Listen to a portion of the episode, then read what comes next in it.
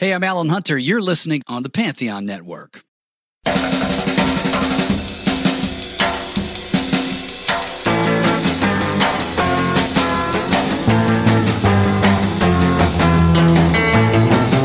Hello, See Here listeners. Morris Bishtinsky speaking here. So glad that you've downloaded this bonus episode of the podcast. This is, in fact, actually a new episode of the Projection Booth, but the Projection Booth feed will not be hosting this for another few weeks yet. So you've got a little bit of an early exclusive. What has happened was Mike White has asked me to come on the show along with filmmaker and semi regular co host of the Projection Booth, Skizz Cyzyk, to talk about a new documentary about the ventures. The documentary is called Stars on Guitars. I love surf music, I love the Projection Booth, so appearing on this show was a huge pleasure for me. Once again, my huge thanks to Skizz and to Mike for inviting me to be part of this conversation. It was a whole lot of fun, and I hope that you really dig it. On with the show.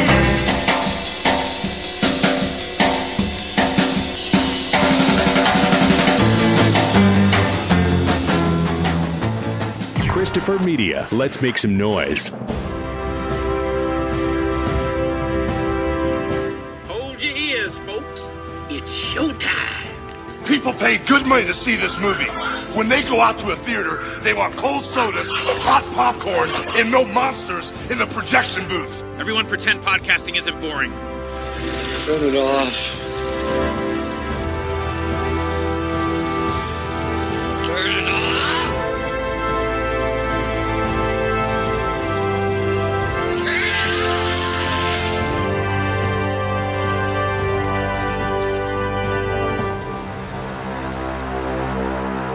They asked me what I do. I said, well, I play the guitar. Said, well, uh, are you in a group? Certainly for us guitarists, Jeff, Beck, myself and Eric, we've all played Ventures material when we were kids. The Ventures. In the sixth grade in grammar school, every boy in my class could play Wipeout on his desk. Those instrumentals led the way they recorded so many records. It's insane. They'd have a surf album. They would have a soundtrack album where they're doing movie soundtracks. They took other people's songs and made them way better.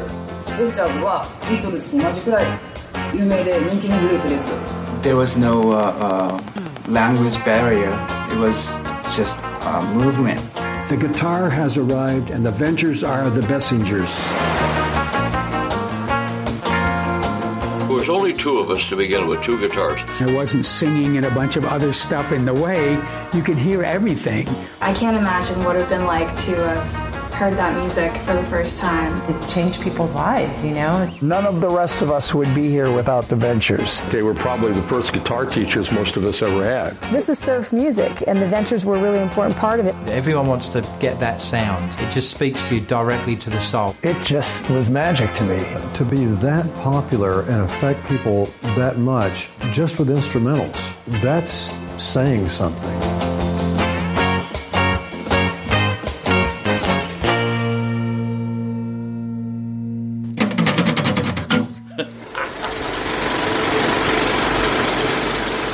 Welcome to the projection booth. I'm your host, Mike White. Join me once again is Mr. Skizz Cyzyk.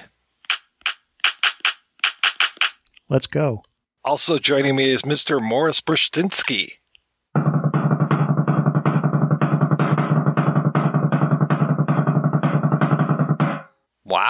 On this special episode, we're looking at the 2020 documentary from Stacy Lane Wilson, The Ventures, Stars on Guitars. It's a look at one of the best instrumental acts of the 20th century. Best known for their singles Walk, Don't Run and Hawaii Five-O, the band came together in the late 50s and are still going today. So Morris, what's your connection with The Ventures and what did you think of the documentary? While I knew Walk Don't Run, I'd never specifically followed the music of the Ventures as an entity, but I'd listened to, you know, quite a lot of surf music and I had a couple of compilations, you know, with bands like the Lively Ones and the Centurions and the Sentinels.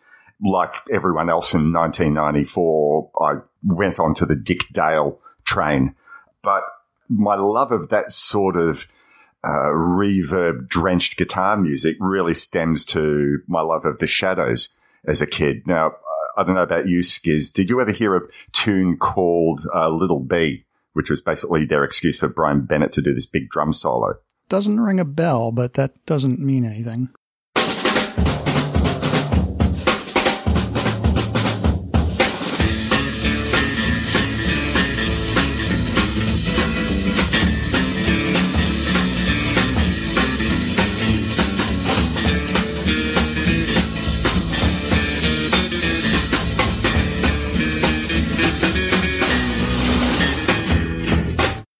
Remember when I first heard that, I've spent months and months trying to work out the drum solo on that and absolutely failed miserably because there's only one, there's only one Brian Bennett, but it, it was still something to aim for. But I loved that style of guitar music and it's just sort of like a, a funny thing that, you know, the Shadows have never been called surf music? Was it because they came from England? Uh, was it because of the name of the songs? And I sort of want to talk a little bit about that a little bit later on. But if like a tune like Man of Mystery had been called Surfboard of Mystery, would it have been considered a surf tune? And I know that the Ventures themselves actually did cover Apache. So there is something of that connection, but anyway, that was my original connection to that sort of music as a kid was listening to the Shadows. As for the film, I've got to say I really, really enjoyed this. I mean, it does have some of the tropes of other music documentaries, like, you know, the large number of talking heads and many people who may have had no direct connection to the ventures speaking of their love for that music and what it did for them. But ultimately, what I really, really loved about this film was it was a big celebration. I like the fact how a lot of the people in the film were talking about what the music actually did for them. And there's a lot of music talk. They said, well, this is how they did it. Here's the anatomy of the surf sound, which I also want to talk a little bit about later on. The thing is like with, with other music docs, there'll be a moment where they'll say, like if it was a Beach Boys music doc, for instance, they might say, well, Pet Sounds or Smile were these big seminal moments in their career. Or if it was the Beatles, they'd be talking about Revolver or Sergeant Pepper. So there's, it didn't seem like there was any individual album. They said, this is the Ventures album to have. But I, on the other hand, their tack was, wow, they had lots of albums and they were diverse. So there was the classical guitar connection. There was the, the theme of colors. There was the theme of spying, whatever it might have been. I just really loved that, even though there might have been large chunks of history that you don't get in a 90 minute film. But overall, where I think this film really worked for me was that it was just a great big celebration. And I got to say, Don Wilson looks like just one of the nicest guys on the planet. How about you, Skizz? The first record I ever bought when I was around seven or eight years old was the Ventures album where they do the Batman theme and Get Smart.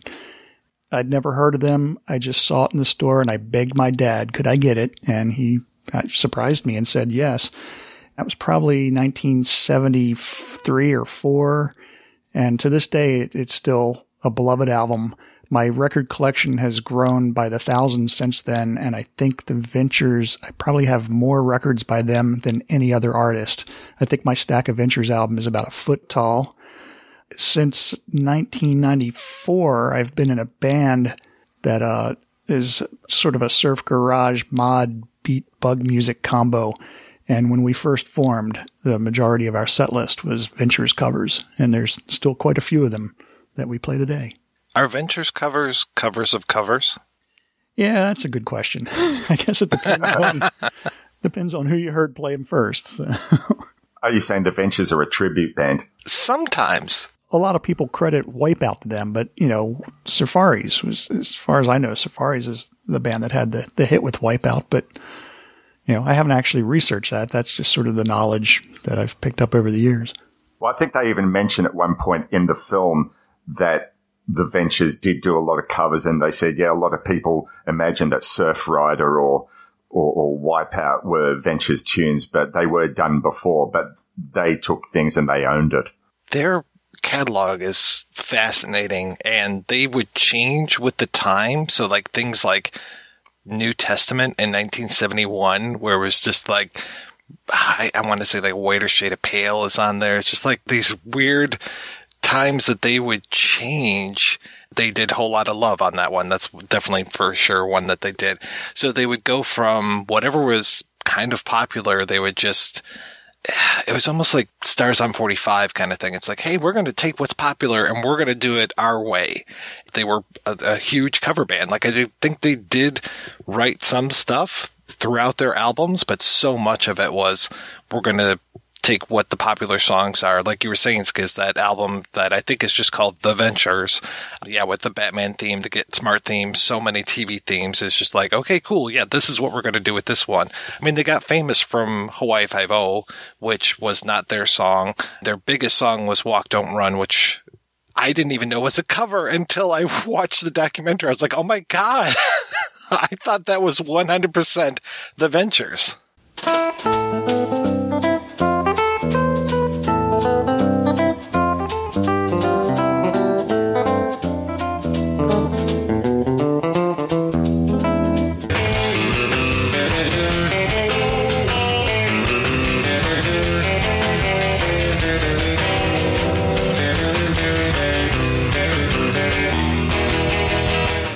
Remember who it is that says it in the film, but they said that they're less of a cover band and more interpreters. And I really do like that uh, definition. There are a lot of artists out there who take things and make it their own. I mean, we, Jeff Buckley took Hallelujah and most people sort of well, a lot of people don't even remember that it was a Leonard Cohen song to begin with. But when you listen to Jeff Buckley's version, you say, right, well, he now owns that song and it's his interpretation as opposed to doing a straight cover. And that's the wonderful thing about the ventures is they could take tunes like Whiter Shade of Pale, or indeed I heard this week Whole Lot of Love. And whilst I don't necessarily say this replaces what came before it, but they said, right, we're going to do things our way. Cause if you're going to do someone else's tune, you might as well put your own spin rather than make it a carbon copy. That Jeff Buckley version is pretty much a cover of John Cale's cover of Leonard Cohen. Right. But I'm waiting to hear the Ventures cover of Holly, Hallelujah now. I would not be surprised if they did it. I just recently got a Ventures album. A buddy of mine sent it to me. I'd never seen it, and it's it's uh like a, from the 70s called Only Hits and uh, and he found it and didn't like it, and I was like, man, I pick up every Ventures album I can find. So he he gave it to me, and it's it's another one of these things where it's only hits, but it's not their hits. It's a bunch of other people's hits, and they do like "Live and Let Die," and I can see clearly now, and Frankenstein. It's unlike any other Ventures record in my collection. I can't say it's like in my top ten favorites, but uh, it was certainly interesting to hear.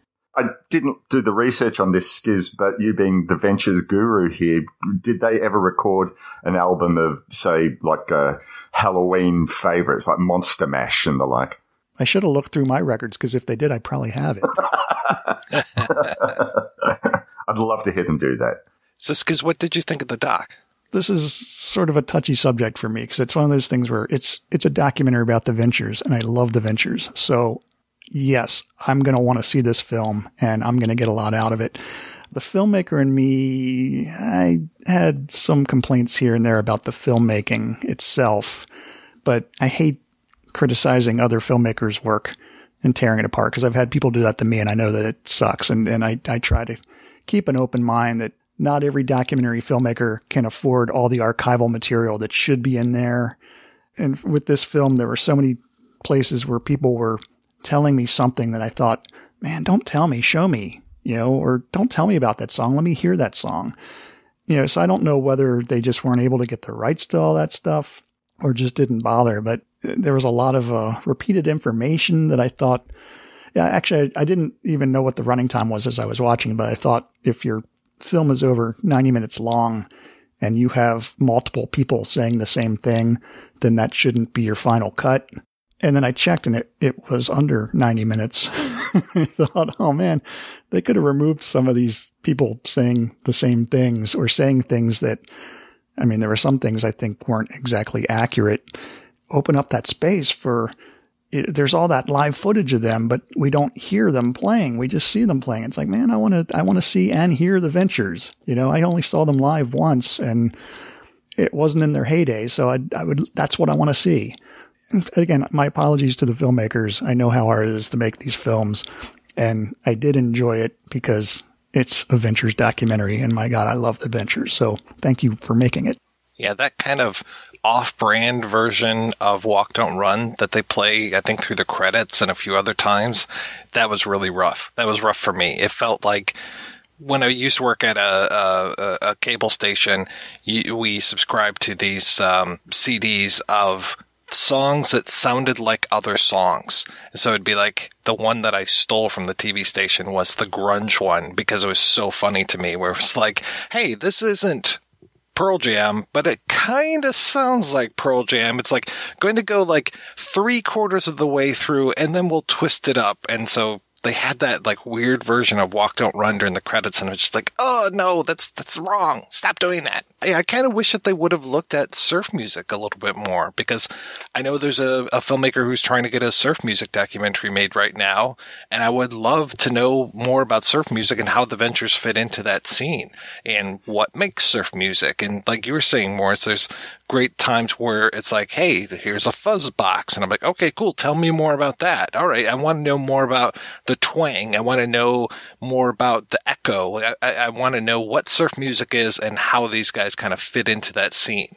One of the things that I really, really appreciated, as I mentioned earlier on, is that they did go, I think it might have been Jeff Skunk Baxter from Steely Dan, who's talking about the surf sound and what made the surf sound. And really, when you think about it, there's not too many music docs out there, at least not many that I've seen that take even the, the cursory time to go and explain what made a particular sound great. And they do take some time in this film. So like, you know, for instance, they're saying, right, well, it was the Fender guitar, you know, the, the combination of the, the Stratocaster and the reverb and, and the amps to give that clean sound and you know, the use of the whammy bar. And I think that they make that balance, at least in my mind, they make that balance just enough between someone who's coming to this completely clean who isn't a musician and someone who is a musician who say, yeah, look, I know that, but at least you're taking the time to sort of show this. And then they talk about the Mosrite guitars, which I hadn't even heard of. Uh, and, and, so that, you know, they came to this deal and there was a signature, a signature Don Wilson Mosrite guitar for like three, four years that they went and used a you know, good bit of sponsorship, but it also got them the sound that they wanted. So I love that they sort of took that time to do that. The things that the film does well, it does really well. And that, that's definitely one of the things it does really well is having I forget who the guy is. I think he's wearing sort of a Hawaiian shirt and he's holding a guitar. And it seems like every time they're talking about a technique on the guitar, he gives us a really good example. I think he was their manager for some period. Yeah, I think so too. I thought that was really great because a lot of documentaries wouldn't do that.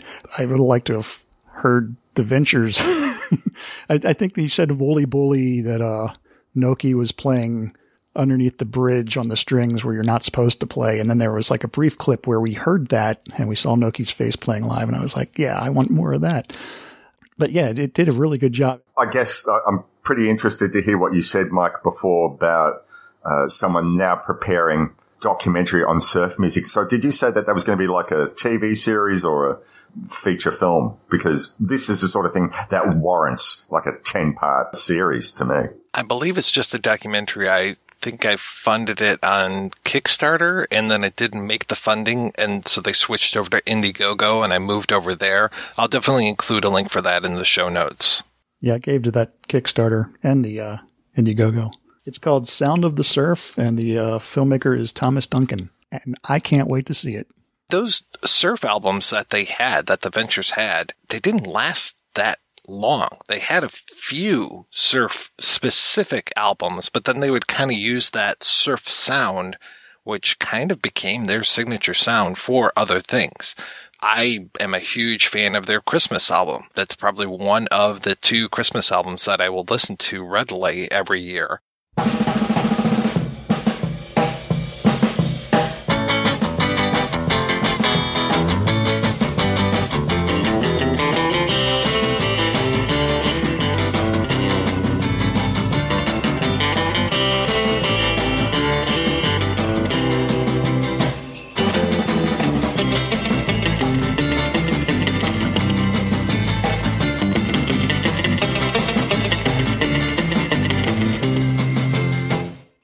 They would use that for, you know, some other songs as well. I, my favorite Ventures album is Ventures in Space, where there, again, it's a lot of covers of things, but then there's a couple original tunes in there, and it is just fantastic because it's like kind of spacey sounds, and then that Ventures twang to it. I, I, I, love their song Penetration on that, especially. There's so many good things. And that's also where they did one version of the Twilight Zone.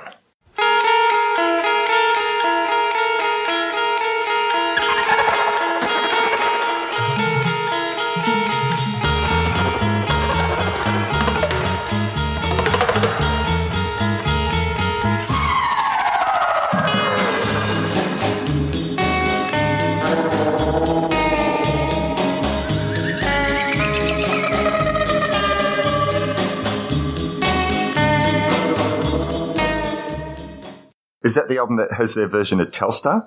Uh, no, that's a different one, I think. That is the Ventures Play Telstar and the Lonely Bull. Because that, that was the one that had the, the, the rocket on the front cover, I think, or something like that. Yeah, the A was actually lifting off, I think.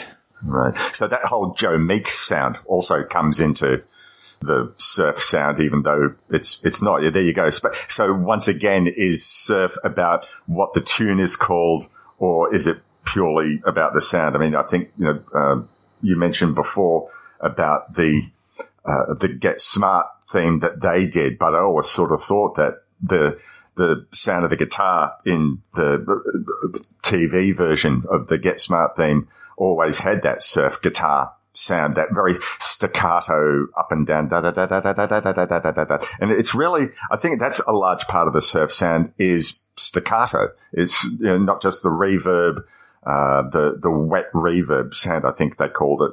Yeah, it's it, very precise, very staccato, and it also has much to do with say maybe like having a very tight snare drum sound, which um, uh, I, think that's in, instinctive to what it is. I just wanted to sort of take the conversation aside for a second to an argument that I often hear in like uh, music forums, and they talk about uh, the sound of uh, surf guitar versus the vocal surf sound. So, you know, bands like the Beach Boys and Jan and Dean, they say, well, they're surf groups, but obviously they're a long way away from what you know, the Ventures and the Centurions and the likes doing. A lot of, at least from what I've read, a lot of people had problems with calling the Beach Boys a, a surf group because they were singing about the surfing life and the sound that you get in an instrumental group, they're trying to emulate the sound of the surf. So they preferred that a whole lot. But that, I guess, raises a question. Could a band that didn't come from California, if, if a band was playing in, I don't know, in uh, Michigan, was doing that sort of music, would they be a surf band? Do you have to surf? Do you have to be near the ocean to be able to do that sort of thing? At some point, and I don't remember who said it, but they said it's time to distinguish between surf rock and beach rock. And they were putting the Beach Boys and Jan and Dean in the beach rock category. And then the other was there, there were surf bands all over the country, whether they lived near the ocean or not.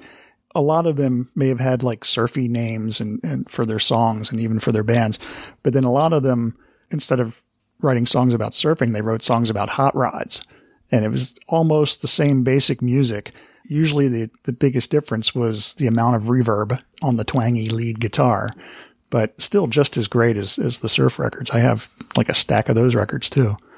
That Hey Little Cobra song, I mean, that is totally sounds like a surf song, even though, to your point, it's about a car. I mean, well, even the Beach Boys were doing a ton of songs about cars as well. So it was either girls, cars, surf, girls, cars, surf, wash, rinse, repeat surf, if you take it and just twist it a little bit, sometimes it comes up as like the rockabilly sound. It almost sounds like they took mm. rockabilly and just re instrumentalized it and made a little bit more electric and more effects heavy. Nothing comes in isolation. I mean, you wouldn't necessarily call Link Wray surf music, but Rumble sounds like definitely a prototype for what the Ventures did or what other surf bands did.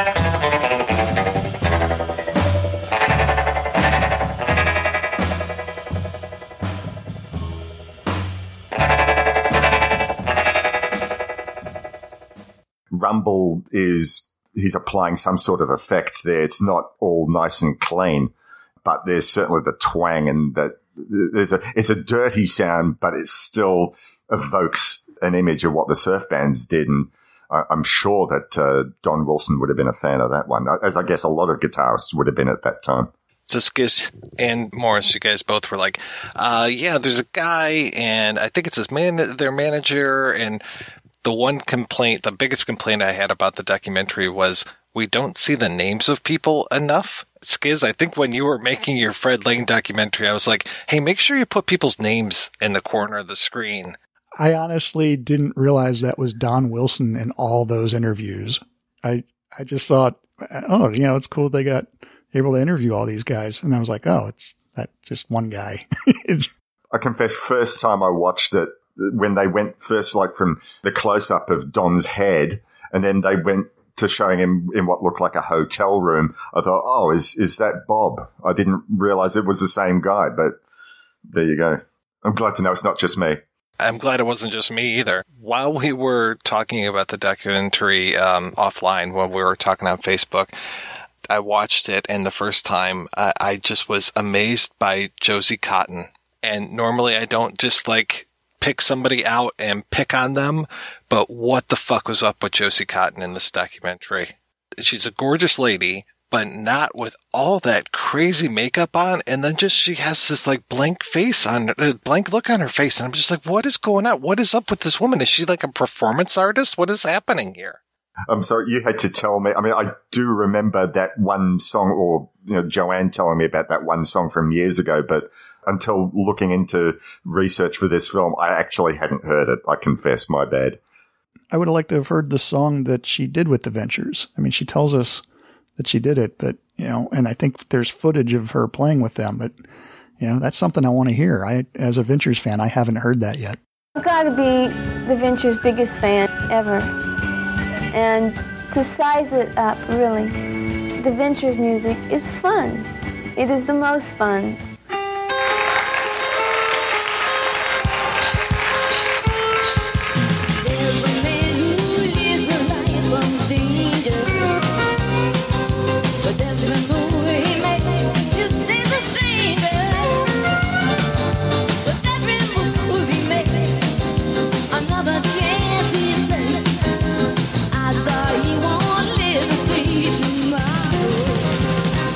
I wanted much more concert footage. I wanted much more of those promotional videos. Like we see part of the promotional video for Hawaii Five O, and I was just like, "Oh my god, this is fantastic! Give me more of this stuff." So I was a little frustrated when it came to that. Also, a little bit when it came to the pacing of things because we go from the two main guys meeting each other to them forming a band really quickly, and then really quickly we jump to the 64 version of Walk Don't Run and I'm like, wait, wait, wait, no, Let, us hear more about the original Walk Don't, Don't Run. Like we've got some good footage of that as well, which I really appreciated. But I wanted to know more of like how that song took off, how it played through the country. Was a, to our earlier conversation, was surf just popular on the coast, uh, on uh, in California, or what was going on with with this stuff? I wanted to know more of the journey of the ventures being able to produce. I mean, these guys, when they were, you know, at the top of their game, were doing like three, four albums a year. So how were they able to do that? How were they able to get to those heights? I remember it was maybe about two, three years ago where on See Here we discussed a documentary about Harry Nilsson. Who is Harry Nilsson and why is everyone talking about him? I just watched that. That's right. Yeah, that's the one. And I think I made a similar complaint at the time thinking, yeah, there's some great stuff in here, but gee, there's a lot left out. Gee, I want more. And that was a big complaint of me at the time. I think for this one, yeah, I, whilst I can see what you're saying, but I tend now, maybe I've changed my perspective on how I watch some of these films with 90 minutes. I think it sort of serves as a primer. It's more like, hey, watch this, see what's really cool, take the things that you want, and then maybe find a really great book or look up the film clips on YouTube. And you, you could argue, well, that's not the role of a film, but uh, no, I sometimes like to think that you know, a film should say, well, if you don't know who the Ventures are, if only heard their name in passing. Well, let this interest you. Now run, don't walk. See what I did there? To your nearest record shop or buy a DVD full of film clips or you know, whatever. And that's what I think I see the role of this film. I mean, ultimately, I just saw Don Wilson as this really amicable, lovely guy who, who feels blessed that he's had this great career. And uh, I mean, I know we're going to get to talking about their time in Japan as well. I think he feels grateful for everything that has gone right in his life. He's been able to play music all his life. He's been able to record whatever hundreds of albums at least, which means that with your uh, foot high stack Skizz, you probably have about 10% of what they put out. I'm not really feeling like I can hang it too much on this film. I, I, I just love, I think their aim was to say, here, this is for you. In case you don't know, you're a child of the 21st century and you want to know what is cool about this music. Let us show you right now that you've seen it. Go out. And I, I, see it as a primer and I, I, love it for that. I'm really, I, I really enjoyed it they have been around for over 50 years. So trying to fit all that history into one documentary is going to be nearly impossible. There were times though where I was like, why is this person on screen? I don't necessarily know what they're bringing to the party. I agree with you that this is a really good primer as far as like, here's these guys. If you've never heard of them, you need to check these guys out. I think being a Ventures fan, I was just like, okay, yeah, yeah, yeah, I know all this stuff. Come on, let, us get going. Let's get to the meat of this stuff.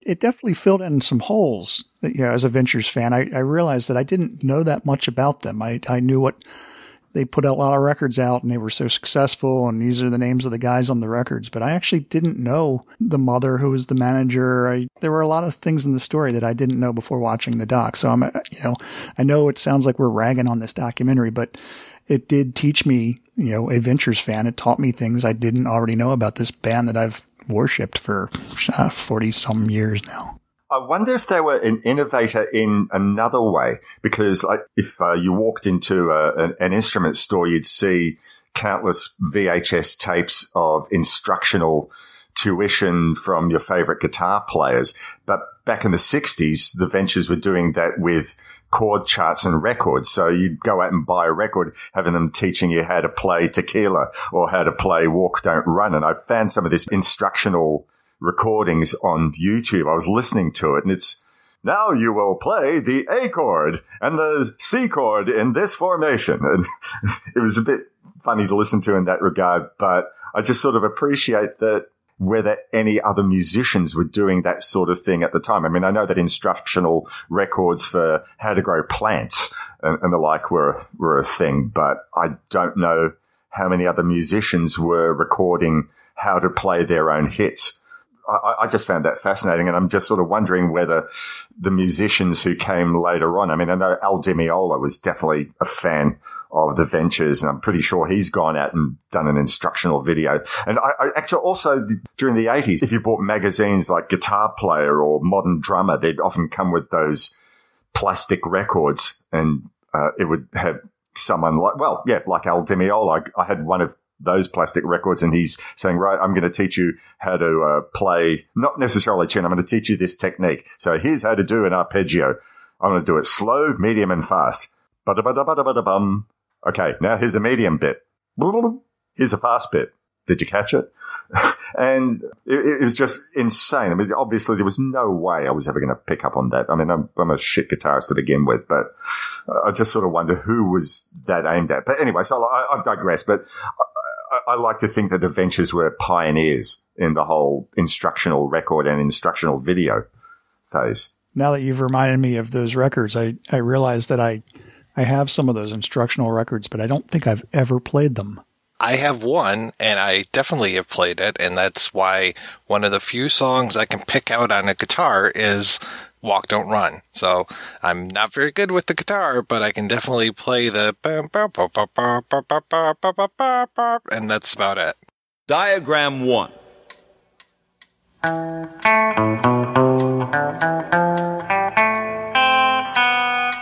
2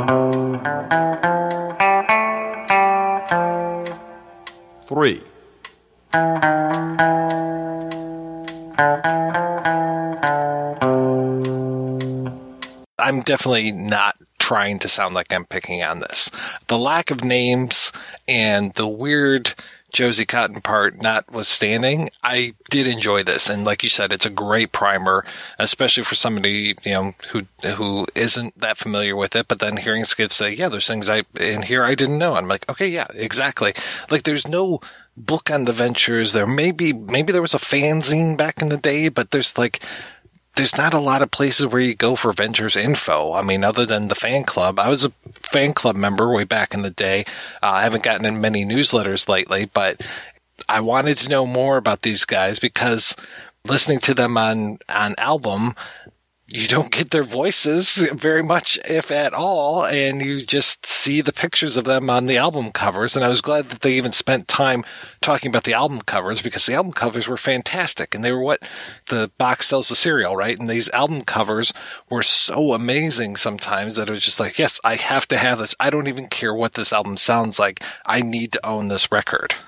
Here's a story that I I've heard as rumor. I don't know whether it's true, but if it is true, it would have been nice to have had it in the film. Is that on some of those album covers, that's not even them in the picture. You know, I don't know if that's true. That's just a rumor that I've heard for years. Uh, and then the other one is that they uh, were married to some of the models that are on the covers. Again, I don't know if that's true or not. It'd be nice if they got in contact with any of the surviving models and got them to redo their picture all those years later because they did that with the lady who's on the front cover of that Herb Alpert whipped cream album many years later. Yeah, and they redosed her in the whipped cream. So would, I would have actually liked to have seen more you know, someone from the, the, album covers talking about. I mean, I know that in one case they did with uh, Pleasant Gehman, who is um, also part of the Pantheon network that my podcasts are on uh, show called The Devil's Music. I'm glad that they did even mention the album covers to some extent, but that could be a whole thing unto itself. You mentioned Herb Alpert because around the time, the first time I watched the Ventures documentary, which I've now watched it twice, but the first time was in the middle of like a couple week stretch where I watched the Nilsson documentary, the Zappa documentary, the Herb Alpert documentary, uh, the Dolly Parton documentary. There's a new one. Wow. A, a work in progress of the new Alex Chilton documentary. so, you know, you were saying Herb Alpert and it reminded me, I think it was in that documentary where they said that that's not actually whipped cream on the album cover. It's shaving cream.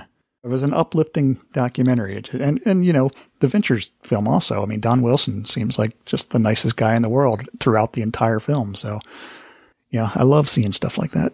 Yeah, I really also appreciated the archival interviews with some of the folks that weren't around anymore.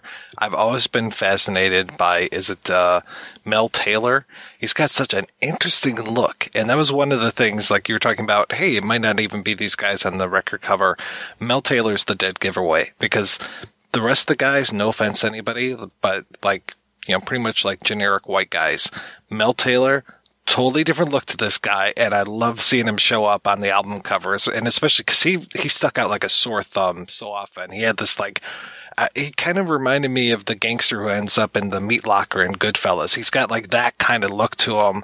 So like him, along with like these clean cut, blonde, blue eyed guys, I'm just like, okay, yeah, Mel really sticks out here, but he's fantastic. He's a fantastic drummer, and that was great too, seeing that footage of him playing Wipeout. Nokie stands out also, I think. I want to talk a little bit about Japan. That section of the film just sort of blew me away. I mean, there was all, all the Japanese fans like the, and the Japanese musicians who they speak to, and they're talking. I'd never even heard of this before. Uh, Enka music. The Japanese fans were saying, right, well, there was something in the Ventures music that we could relate to from Enka. And I can't remember, they don't mention the instrument by name, but there's this traditional, I think it's a four stringed instrument that is traditional in Japan and it's very percussive. I mean, you, you hear, and it, you listen to that, it's acoustic, but you can sort of almost relate that, at least the way how it's played, to surf guitar. So the fact that the, the Japanese fans cottoned onto them musically at first is no surprise to me given that traditional connection.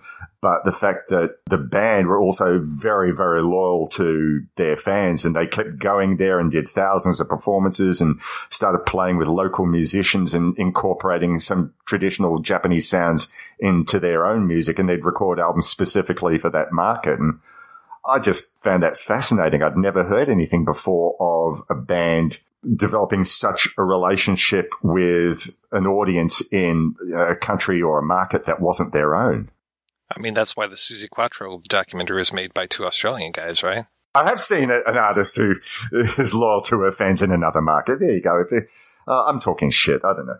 I knew that they were big in Japan. I don't know how I knew that they were big in Japan. I want to say maybe years ago when I was looking for VHS tapes of them, I might have seen that there were some that were put out in Japan or saw some Japanese labels on some of the Ventures albums, like going into to Tower Records or something.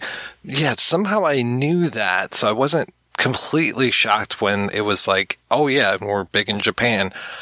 But to know the extent of how big they were, and I was really glad, to your point, that they had these interviews with Japanese people who were influenced by the ventures and the one woman with her guitar and stuff. I was waiting for her to like, you know, pick out a lot more stuff, but yeah, it was really nice to, to see that and just see the reach of this band.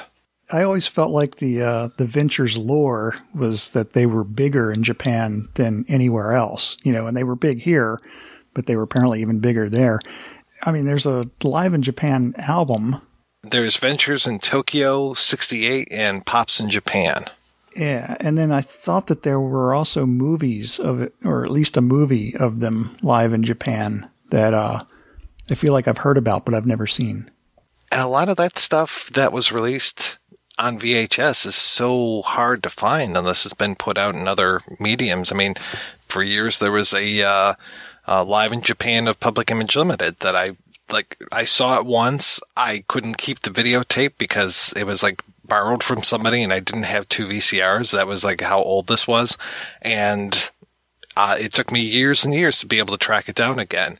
And yeah, I keep thinking that maybe I saw some sort of Ventures VHS thing, but I didn't own it. And if it was from Japan, it would have been buku expensive because vid- videotapes over there and DVDs still are like prohibitively expensive, at least in, in my uh, price range.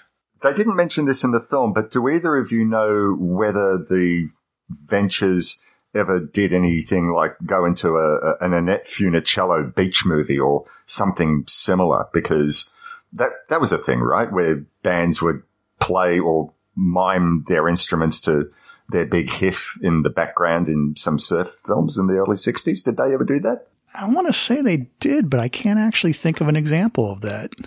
It just seems to me that if they were as huge as they were at the time of Walk Don't Run, that some enterprising Hollywood producer mogul would said would say, "Hey, we hear that the kids are listening to this. Put them in a movie that the kids will be watching." Uh, but the documentary never actually says whether that was the case or not. But I just like to think that that would have been something they would have done, or maybe being maybe because they were twenty five, they were too old. Yeah, I was going to say their age, and you know, I always thought, you know, looking at the pictures on the cover, that maybe they were sort of square compared to like the the hip bands of the time, and then also they were a little older than the hip bands of the time, and I could see Hollywood producers not wanting to use them for that reason. But you know, Bill Haley, you know, right? He was older and kind of square looking, and and you know they put him in mov- in rock and roll movies when you brought that up, uh, my mind immediately went to the Wonders in uh, Tom Hanks movie. Captain Geech and the Shrimp Shack Shooters. Awesome. Yes, thank you. I've watched that film so many times. That's pretty impressive, I have to tell you. All right, we're going to take a break and play an interview with the director of the film, Stacy Lane Wilson, and we'll be back with that right after these brief messages. In 1985, a curious phenomenon occurred. The Twilight Zone returned to television, featuring all new tales of mystery and imagination from the minds of Ray Bradbury, Harlan Ellison, George R. R. Martin, and Stephen King. Dreams for Sale, the Twilight Zone 85 podcast looks back at that land of shadow and substance and re examines the groundbreaking successor to Rod Serling's legacy. Featuring new interviews with the show's creators and cast, Dreams for Sale can be found on iTunes and at TwilightZone85.com. Dreams for Sale. We'll be waiting for you in the Twilight Zone. To many film fans, this is seen as a classic film quote. Louis, I think this is the beginning of a beautiful friendship. This one is too. You talking to me? Over at See Here, however, we're very fond of this one. How many times do I have to tell you? No pizza for you, Joey. Not to mention this one. Grease is the best, man. What makes us different to other film discussion podcasts? Tim, Bernie, and I talk about films that are music centric. Ours is the only podcast that has found the link between Hated, the G.G. Allin story, Ishtar, and Yellow Submarine. As well as roundtable film talk, we also speak with directors of music films about their work. So if you love music and you love films, join us at See Here. That's S E E H E A R. Apple Podcasts, Stitcher, Spotify, or wherever you get your podcasts. Proudly part of the Pantheon Podcast Network. Even Mozart likes the show. Hello, I'm Mugumbo, and I am a potaholic. I have been known to consume four or five of these underground commentaries a day, salivating for the next episodes. I have tweeted the creators of these shows and offered sexual favors for validation and conversation. I put these hosts high on a pedestal, but for some reason, I can never climax until I listen to the Traumatic Cinematic Show. What is the difference, you ask? The Traumatic Cinematic Show has my own self defecating voice on it. Nothing gets me off faster than thinking about myself. So when you are sitting around nude, pleasuring yourself to the voices of strangers, check out traumaticcinematic.com because we'll give you a reach around. You can also find us on traumaticcinematic.podomatic.com. I'm on the internet.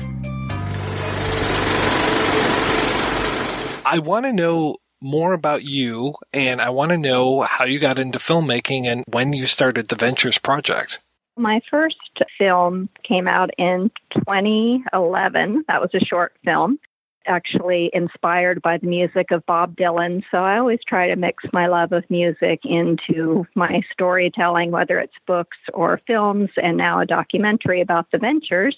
So I've been making narrative and sort of arty films for years. At the Venture Stars on Guitars is my first foray into the documentary world. And my brother Tim Wilson, who actually has a Wilson Brothers guitar company and is really into music, he came up with the idea initially because a lot of people had kind of approached my dad over the years saying they wanted to make a documentary, but they never did. You know, there's film kind of deals always fall through. But when it's your family making the movie, they can't wriggle out of their promises. So I guess that's, you know, how I just really stuck with it. It certainly wasn't easy making a documentary, especially independently producing it and financing it is the most difficult thing I've ever done, but it feels really good to get it out there finally and the reception has been exactly as I had hoped people seem to be entertained and educated, and that's really what I was after as I was putting it together. When did you say there needs to be this documentary and I'm going to be the one to direct it? That was about four years ago. We tried to kind of partner up with um, another production company that had put out some documentaries, but you know, they were kind of relying on Kickstarter and Indiegogo, and you know that was we had mixed results with that, not great results. So they kind of dropped out of the picture. And after that happened, I still felt responsible for it because, you know, my brother and my sister Jill, she's also a producer. You know, we had all said we're going to do this, and I, for one, certainly never go back on my word. So I just kept forging ahead. And it, it was, you know, like I said, at times it could be pretty difficult and a thankless job. But now that I've finally got the point where it's out, you know, plus the pandemic really put a huge wrench in our plans because we had a whole worldwide film festival tour planned.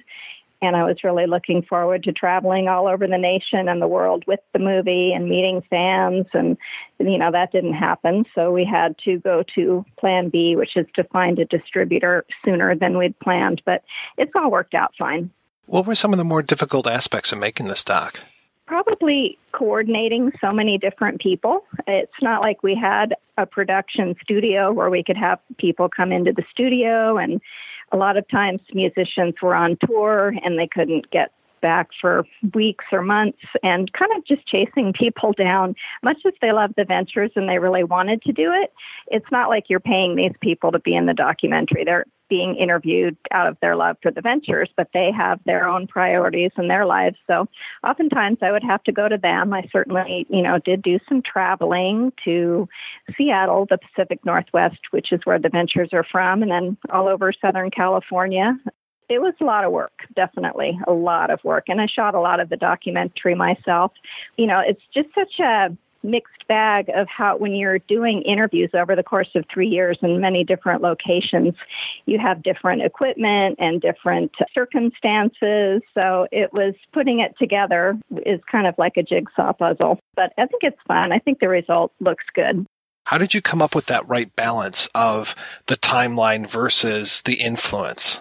Well, as I was conducting all these interviews and basically doing a lot of research on the ventures because even though my dad is a co-founder of the band, I was not an expert on the ventures before I started this endeavor. So one of the things that just kept coming up time and time and time and time again was the incredible amount of musical influence that they have across several different genres, everything from country to thrash metal, which is just really mind blowing when you think about it.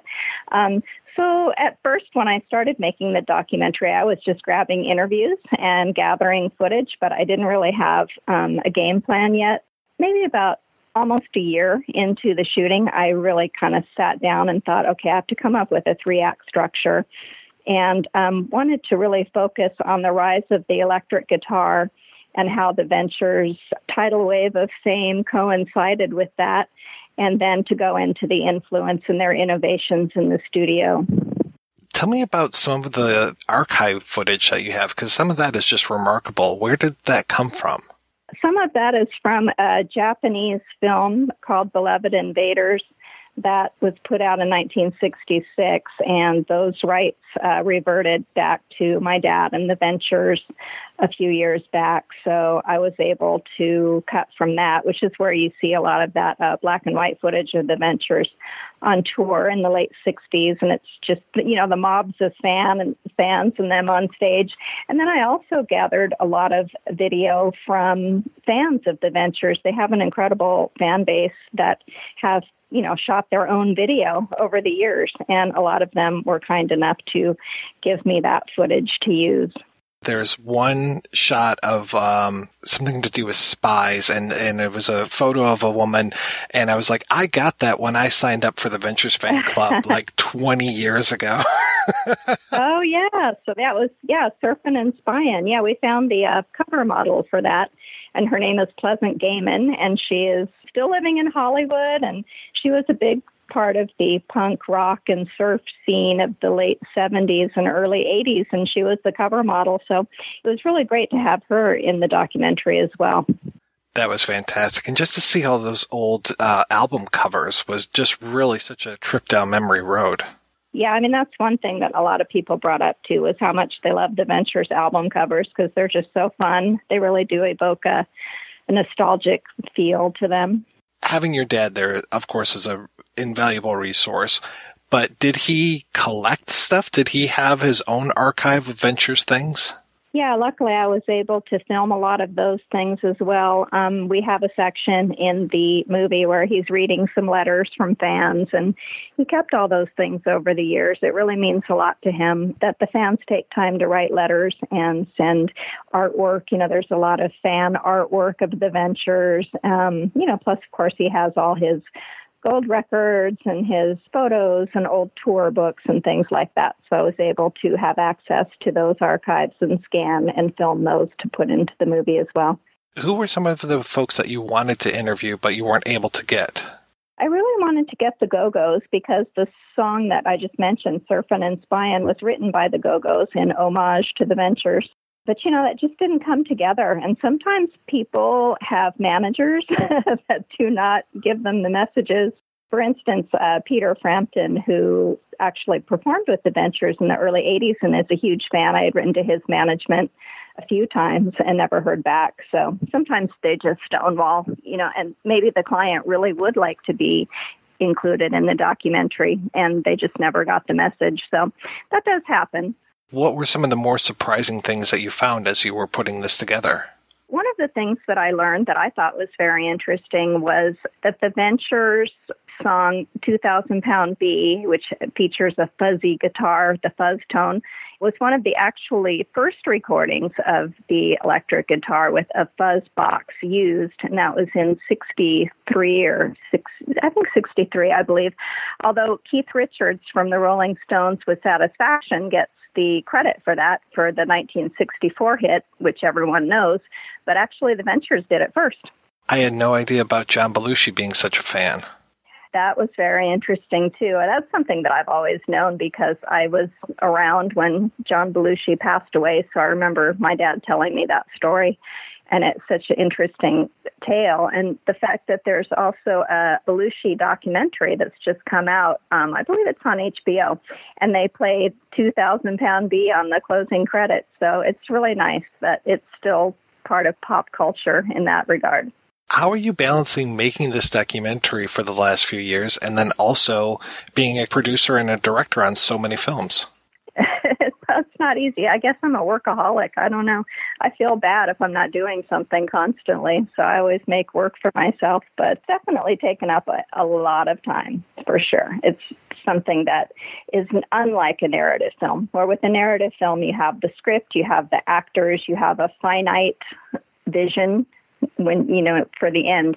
And with the documentary it's very free flowing and you have so many different pieces to put together. We have about 40 different interviewees in the documentary alone so it was definitely a lot of threads to weave together but I couldn't have done it without my editor, Nina Hurton, who just did such an amazing job with the editing of I don't know how many hours worth of footage, hours and hours and hours to narrow it down to an hour and a half.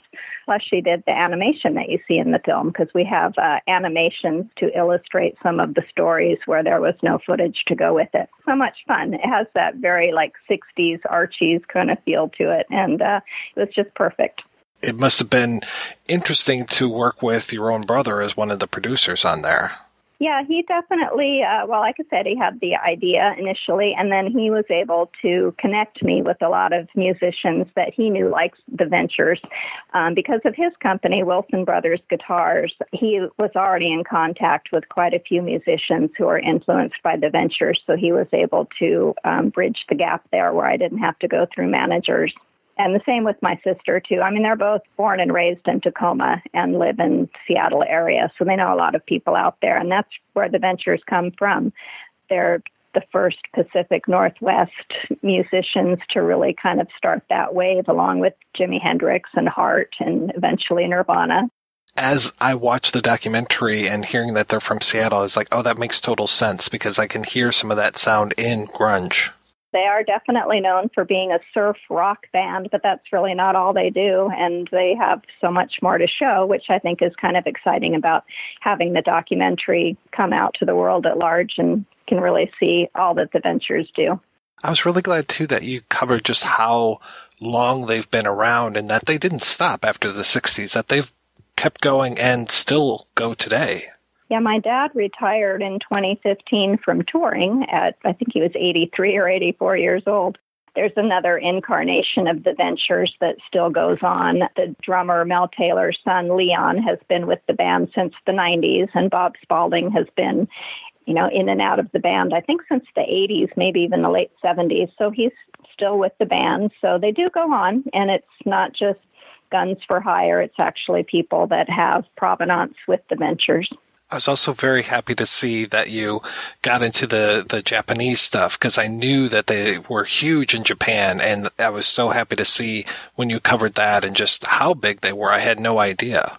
it's really impressive. And I, I think a lot of that, or maybe even all of it, can be attributed to the fact that they were an instrumental and are an instrumental group where, you know, we do have some Japanese interviewees in the film who talk about how it's just the the feeling that they evoked of Americana and surf and the beach and the waves and the Japanese people just really got attached to that and they never let go. Even to this day, when I went on tour with the Ventures in 2015 on my dad's final tour, along with um, my brother and my sister, we saw fans of all different ages, really elderly fans, you know, uh, in the audience, young fans. So it was really great to see that multi generational love for the Ventures that never seems to go away in Japan. When did you kind of realize, hey, my dad is a rock star? I guess I always knew it's kind of something where you just grow up with it. I guess, you know, when I was a teenager, definitely I, I got more into music then, but I was always super into British rock. You know, I love uh, Led Zeppelin and the Rolling Stones and the Who and groups like that. But definitely in the course of making the film, it helped me appreciate the ventures even more to know that the bands that I love may never have been exactly what they were if it weren't for them listening to the ventures when they were coming up. I know you said your brother's a musician. Did you pick up an instrument as well? Uh, no, I didn't actually. I, I did take one guitar lesson. I was like, oh my gosh, this is really difficult and complicated. I can't. Do this. So I'm just an appreciator. I am very sorry that you weren't able to go out and show this at film festivals and get that kind of recognition around the country. Is it now available on DVD? What's the next step with this movie? Yeah, well, I mean, that would have been great. It did show at um, one film festival in January, the Real uh, Hollywood Independent Film Festival, right before the pandemic hit, and it won Best Documentary, so that's very exciting. Um, and then, yeah, it played at a couple of virtual festivals, but that's not the same. Not when you, it is nice to see it with the crowd and to see it with people. So it is coming out on December the 8th, and it is going to be on uh, DVD, uh, mainly online through Amazon and Target and Walmart and Best Buy.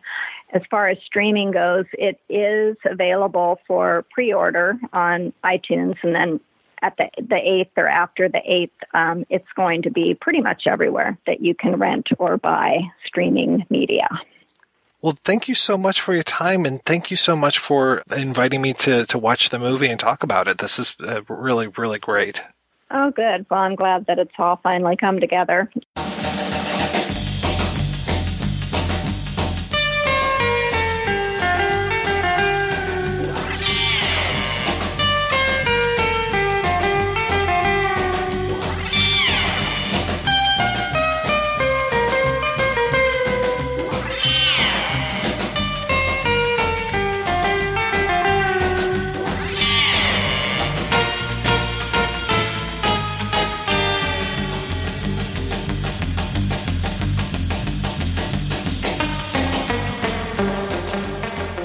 We are back and we are talking about the Venture Stars on Guitars. And I know that surf music these days, you don't hear a whole lot of it, but for a little while there, Morris, you mentioned 1994, I think. Yeah, the surf music just came back with a vengeance with Pulp Fiction. And kind of, uh, I know that uh, Tarantino was saying that surf music also reminded him of spaghetti western soundtracks. And I can also hear that with that major twang and reverb that you get on something like Fistful of Dollars is right there with some of the work that some of these surf bands are doing.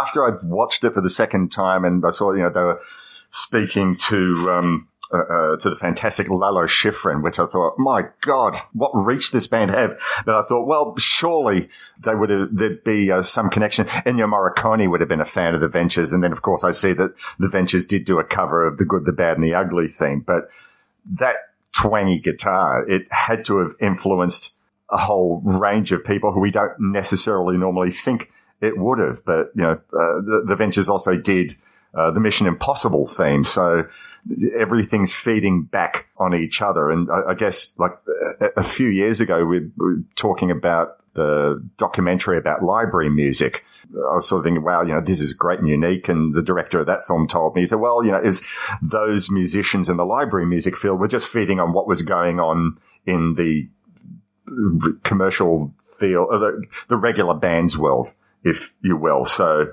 uh, we say there's nothing unique. Everything feeds off everything else, but it's what you do with it. So I did love the fact that, you know, Lalo Schifrin was in this and that we could trace back to Ennio Morricone as well. And you, you were talking earlier on in the show about the Get Smart theme, and I'm sure that Irving Szathmary or whatever his name was would have been listening to bands like The Ventures when recording the uh, the theme for that film or for that TV show. I kind of wonder how much of it was Ventures' influence and how much of it was Dick Dale or Duane Eddy.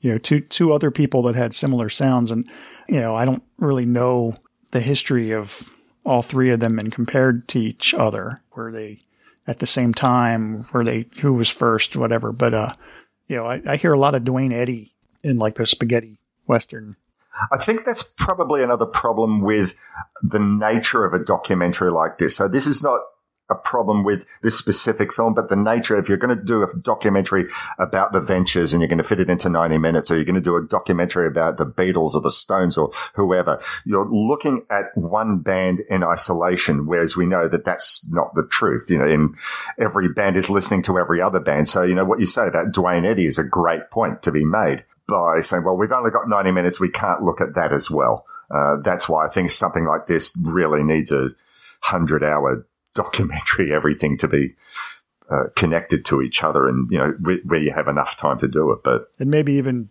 drawing attention to the, uh, the competition or the contemporaries sort of takes away the importance of the subject matter just for uh, for clarification, I went back and looked, and it looks like the Ventures have albums that were recorded live in Japan, at least ten of them, and that just also goes to show the breadth of their recording. You know, it said that they've been together for over fifty years. That foot of music that Skizz has in his house right now, you're going to be collecting for a lot of years before you even begin to get like to the halfway point. I think. And of course, now that this documentary is out, those records are going to be more pricier than I'm used to. Maybe the ventures won't take America by storm because of the doc, but you never know. It might hit. People might be like, "Hey, we need something nice and and happy and jaunty, and we want to go back to the old days of when we could go outside and surf." So let's uh, listen to or watch the Ventures documentary. I wanted to sort of take the conversation a little bit away from the traditional sound of surf music. Now, Mike, I went and sent you some music from an anthology that was put together here about four or five years ago called A Life in the Sun. And talk about very being very specific. This is an anthology of music from Australian surf films. So not merely Australian surf music, but music that was in films about surf. Now, I don't know how big surf films were in America in the 70s or the 80s, but it seemed to me like while I was growing up, I'd be looking in the newspaper and every summer there was always a bunch of surf films showing in some small cinema somewhere.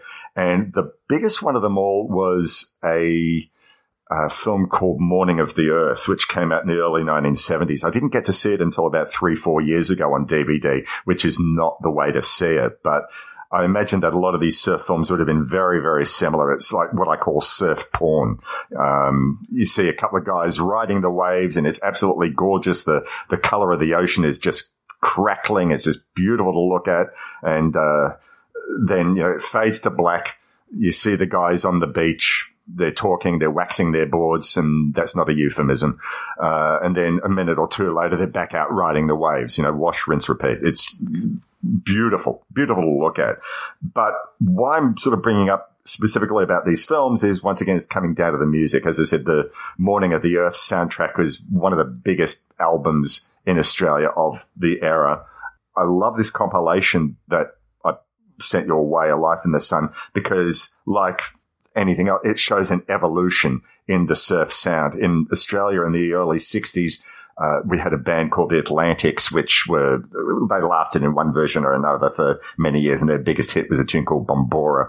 Uh, and that sounds like the traditional Californian guitar instrumental surf sound that we know. The beauty of A Life in the Sun is it showed that there was music that was not traditionally like that, but it worked perfectly if you were to be watching one of these surfing films. And as I said, the one that I've watched, Morning of the Earth, you get uh, guys like uh, uh, G. Wayne Thomas, uh, this other guy Brian Cadd, who was very very big singer songwriter in the in the seventies, and uh, a band I really really love called Tamam Shud. And their music, it's nothing at all like the traditional surf sound that we've been talking about throughout the rest of the show. It's very different. I mean, like Morning of the Earth has a choir in it. Almost sounds like it should belong in a cathedral. It's very ethereal, almost orchestral. And yet when you're watching these guys surf in the movie, it absolutely works perfectly. I don't know, like outside of these films, how much surf music had evolved or what was defined as surf music. So stuff that was not soundtrack for surfing films, but I just love being able to listen to this and make this contrast. And even if I hadn't seen the films that they were soundtracking on this A Life in the Sun compilation, I was listening to it and I could imagine something and I thought, yes, that completely works another film I sort of just want to quickly sort of point out uh, at the end of that, there's a film called Highway One, an Australian film from 1977, which I, now I really, really want to see. But the soundtrack of that was done by um, a guy called Richard Clapton. Uh, who's like one of the big singer songwriters through for the last 40, 50 years. Uh, in Australia. And like he had these songs, uh, this song Capricorn Dancer, which I didn't realize was part of this film. And there's another song called uh, Blue Bay Blues, and you listen to that and you just imagine the ocean. So there's, there are other musical ways to imagine the ocean besides the traditional surf or for that matter, the, the beach rock that you were referring to earlier on Skizz. Um, I just love that the, the view of the ocean can bring different things to, um, musician or songwriters' imaginations. It's funny now that you mention that. I was thinking of all the surf movies I've seen and hardly any of them the sound had soundtracks that were made up of like the traditional twangy reverb surf music that we think of the Surfaris, Dick Dale stuff. And probably the, I don't want to say the best known, but, uh, the earliest one I know of, or maybe it's just a real important one would be, uh, Bruce Brown's Endless Summer, which that soundtrack album, that's like one of the few ones where I actually know that there's a soundtrack album because I have it. And it seems like every surf music fan I know tends to have that record. And it doesn't really sound like the surf rock that we think of when we think of surf rock. It's just instrumental and, you know, yes, there is some twangy guitar and there's some reverb, but it's not, it's not Dick Dale. You know, it's not the Crossfires or, or any of those.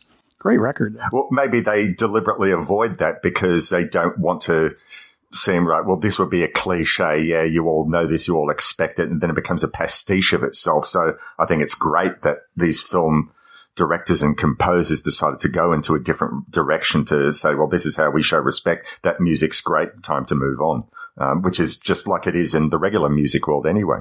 That band that does Endless Summer is the Sandals, and I actually have a couple other uh, albums by them and one of them is a soundtrack to a ski movie. You know, the ski movies and the surf movies were very similar, but I don't remember liking the music from the ski movie nearly as much as I like the music from the surf mu- movie. It's funny how those would then kind of morph over the years into skateboarding videos. And when I was coming up, that was like the thing, you know, the search for Animal Chin or, you know, whatever Stussy was putting out, where it's just like, bunch of guys. I mean, I even had a friend who made a skate video and it was like, we're going to show people skating for a while and then we're going to do a goofy skit and then we'll go back into skating. And yeah, that, that was one of those where I don't know if anybody who wasn't in our circle of friends would appreciate it, but I've watched, uh, the posse video probably a hundred times. And also with those skateboarding videos, that was where you get the soundtracks with those. So it was funny that, you know, there's skating music, you know, music associated with skateboarding videos, just as there is music associated with, you know, surfing and, and, uh, with skiing now. I, I forgot about the wave of ski movies that were out there and then even the revival of the ski movement in the early 90s with like Ski School and, um, uh, what was it? That was way after Hot Dog, the movie, but there was another ski movie right around that same time. I was fascinating to look at how music might attach itself to a sport. Yeah, look, there was um, a film which I hadn't had a chance to see for many, many years, and when I finally did, I regretted it. But um, I got in the mid '70s a soundtrack by uh, the Yes keyboard player Rick Wakeman uh, for a film called White Rock, and that was like his soundtrack for this film about the Innsbruck Winter Olympics from I think was it 1976 um, or uh, or somewhere around that period anyway. And I have always loved how Rick Wakeman goes and takes his approach. He just imagines in his head. I mean, when he did the Six Wives of Henry VIII, he said, well, this music might not mean anything to you if you're a history buff or about Henry VIII, but it's what it presents to me. And listening to White Rock, that became my musical association with winter sports, with skiing, with the luge. And I've never done any of that in my life, but I imagine if I were to watch a ski film, that that's the music that would be in my head. And it's, just you can train yourself into anything. But it just that music just seemed to work for me so well. The film is terrible, but um, but the music is fantastic. I think I think we're we're like uh, whatever it is, forty plus years away down the track. That I don't think I'll piss off any film director this time, Mike. now to find the director of that that ski movie. I'd die laughing if you did. While we're talking about ski movies, I, I forget the name of the filmmaker, but uh, there's a new documentary about the guy that sort of started the ski movie craze. It showed it. Uh, I project. I was the projectionist when it screened it at Slamdance back in January. I think that was this year. Maybe it was last year. But it was fascinating. It, it and I remember I was watching it thinking, well, this is just the ski version of Endless Summer that this guy was making. And then I looked it up and was like, oh, but this guy came first. Like the ski movies came first before the surf movies. I never would have thought that. I don't know why, but I always would have thought that the surfing came first and then the skiing. Coming back to the overall influence of the ventures and seeing how many people cited them as an influence. I mean, we see uh, Billy Bob Thornton at the beginning of the film saying how much of a fan he was, and then he actually showed as well. You know, I recorded an album with these guys, and I just wow, I loved hearing that. But when they sort of made the connection between how many other musicians said, yep, our, your music was an influence on us. And, you know, Don said, well, I can't even say how I see it, but I appreciate it. And, uh, hearing how the band had played at CBGB's and there was pogoing going on to the ventures, it, it made me smile. I couldn't imagine it, but there you go. You know, they're appreciated by the generations and, um, seeing Marky Ramone, saying how much of an influence they were on the Ramones, and I can sort of see that. Uh, the B-52s, yeah, definitely. You know, that staccato guitar made sense. Anthrax? Whoa, that just amazed me, but, you know, kudos to them. Look, I love seeing that. I, I mean, I would like to have heard maybe, but of course, you know, the, the rights would have been shockingly expensive, but I would have liked to have heard maybe a couple of examples. Well, here's a tune that where we're taking uh, the venture's influence and you know showing it. Oh yeah, I can see that. But um, but yeah, I, I, look, I really loved how there was a lot of respect and saying, yeah, this did this for our band rather than just the average you know, uh, music listener saying, yeah, I really love them. I love to see musicians give credit as to uh, what excited them. It's funny you mentioned like when they they were touring, they played CBGB and they played the uh, the Mud Club and the 930 Club in Washington D.C. They also played the Marble Bar in Baltimore. I was underage and didn't try to sneak in, and I've regretted it for decades now. And people here in Baltimore still talk about that show. If they've come through on tour more than twice since then, I must not have known about it. I feel like they came through once and, you know, and this is since like the early eighties. So if they're still touring, I, I don't know. They don't seem to come near me anywhere. I, the time I saw them, it was in D.C. and they were playing with the, uh, it was like the, the army band. They'd actually written some song called Be Strong America and they, they played it with the army band backing them. But I've never been able to catch them do an actual like regular Ventures concert. So if they're still touring and I realize it's like a different lineup now, but I wish they would come my way. I gotta imagine they're doing a lot of gigs in California. Although that film did indicate that, at least in their American heyday, they were going all over the country. So, yeah, it'd be easy for them to just stay in California and do what they do. But hopefully they're, well, I, I don't even know if they've ever come out here. And, you know, we're a surfing nation. Come on, come on, guys. Come on, guys, come out here. We'll host you. The whole Ring of Fire. Any any any country on the Ring of Fire, I think, is uh, a fair game, right? They can pl- they can play my backyard. All right. Well, I want to thank my co-hosts Skizz and Morris. Skizz, what has been happening in your world, sir? Oh, let's see. When I have the time to work on my projects, I've been working on Sound Mechanic, which is my latest feature documentary about Neil Feather, who's an artist that uh, invents new instruments out of found mechanical objects. And he uh, recently just moved to New Zealand. So I'm done shooting. And hopefully uh, I'll have a rough cut, the first rough cut real soon. You're going to go to New Zealand? I was actually supposed to go to New Zealand with him earlier this year, and that's you know one of the many things that got canceled uh, because of COVID. But he finally was able to get permission to leave our country and enter their country, and then he's there now, and I'm here. I don't know if I can get the permission to go for a visit, but I, you know he got the permission to sort of relocate. I can always do it via Skype. I'm sure the video quality is just fine.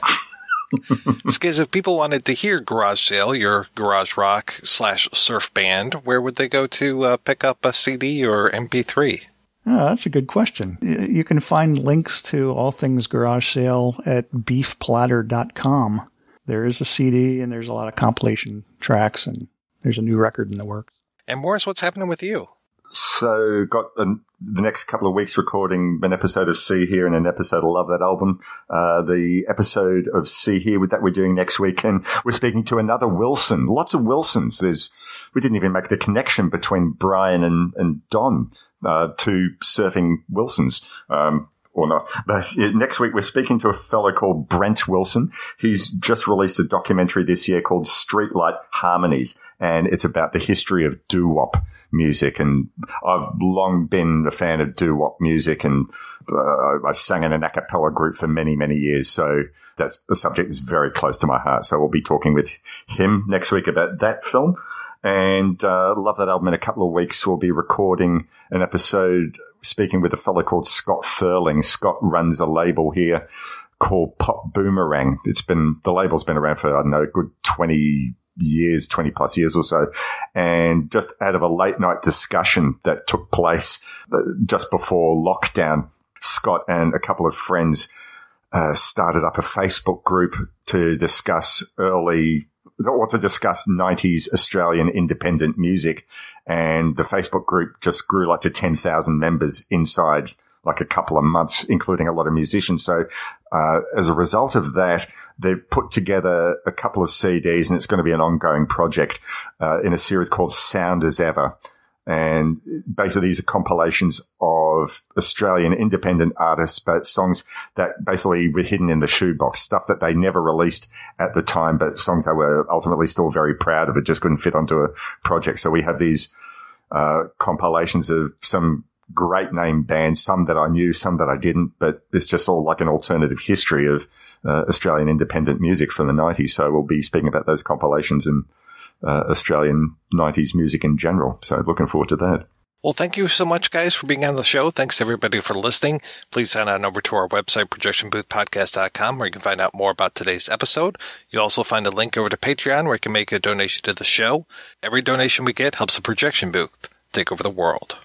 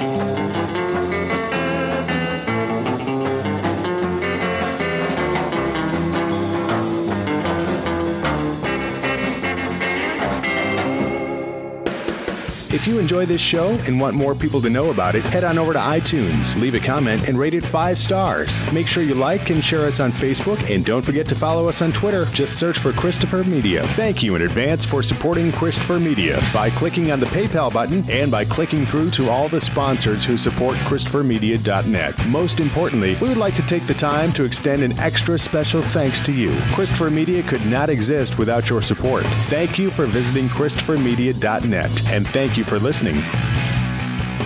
Christopher Media, let's make some noise.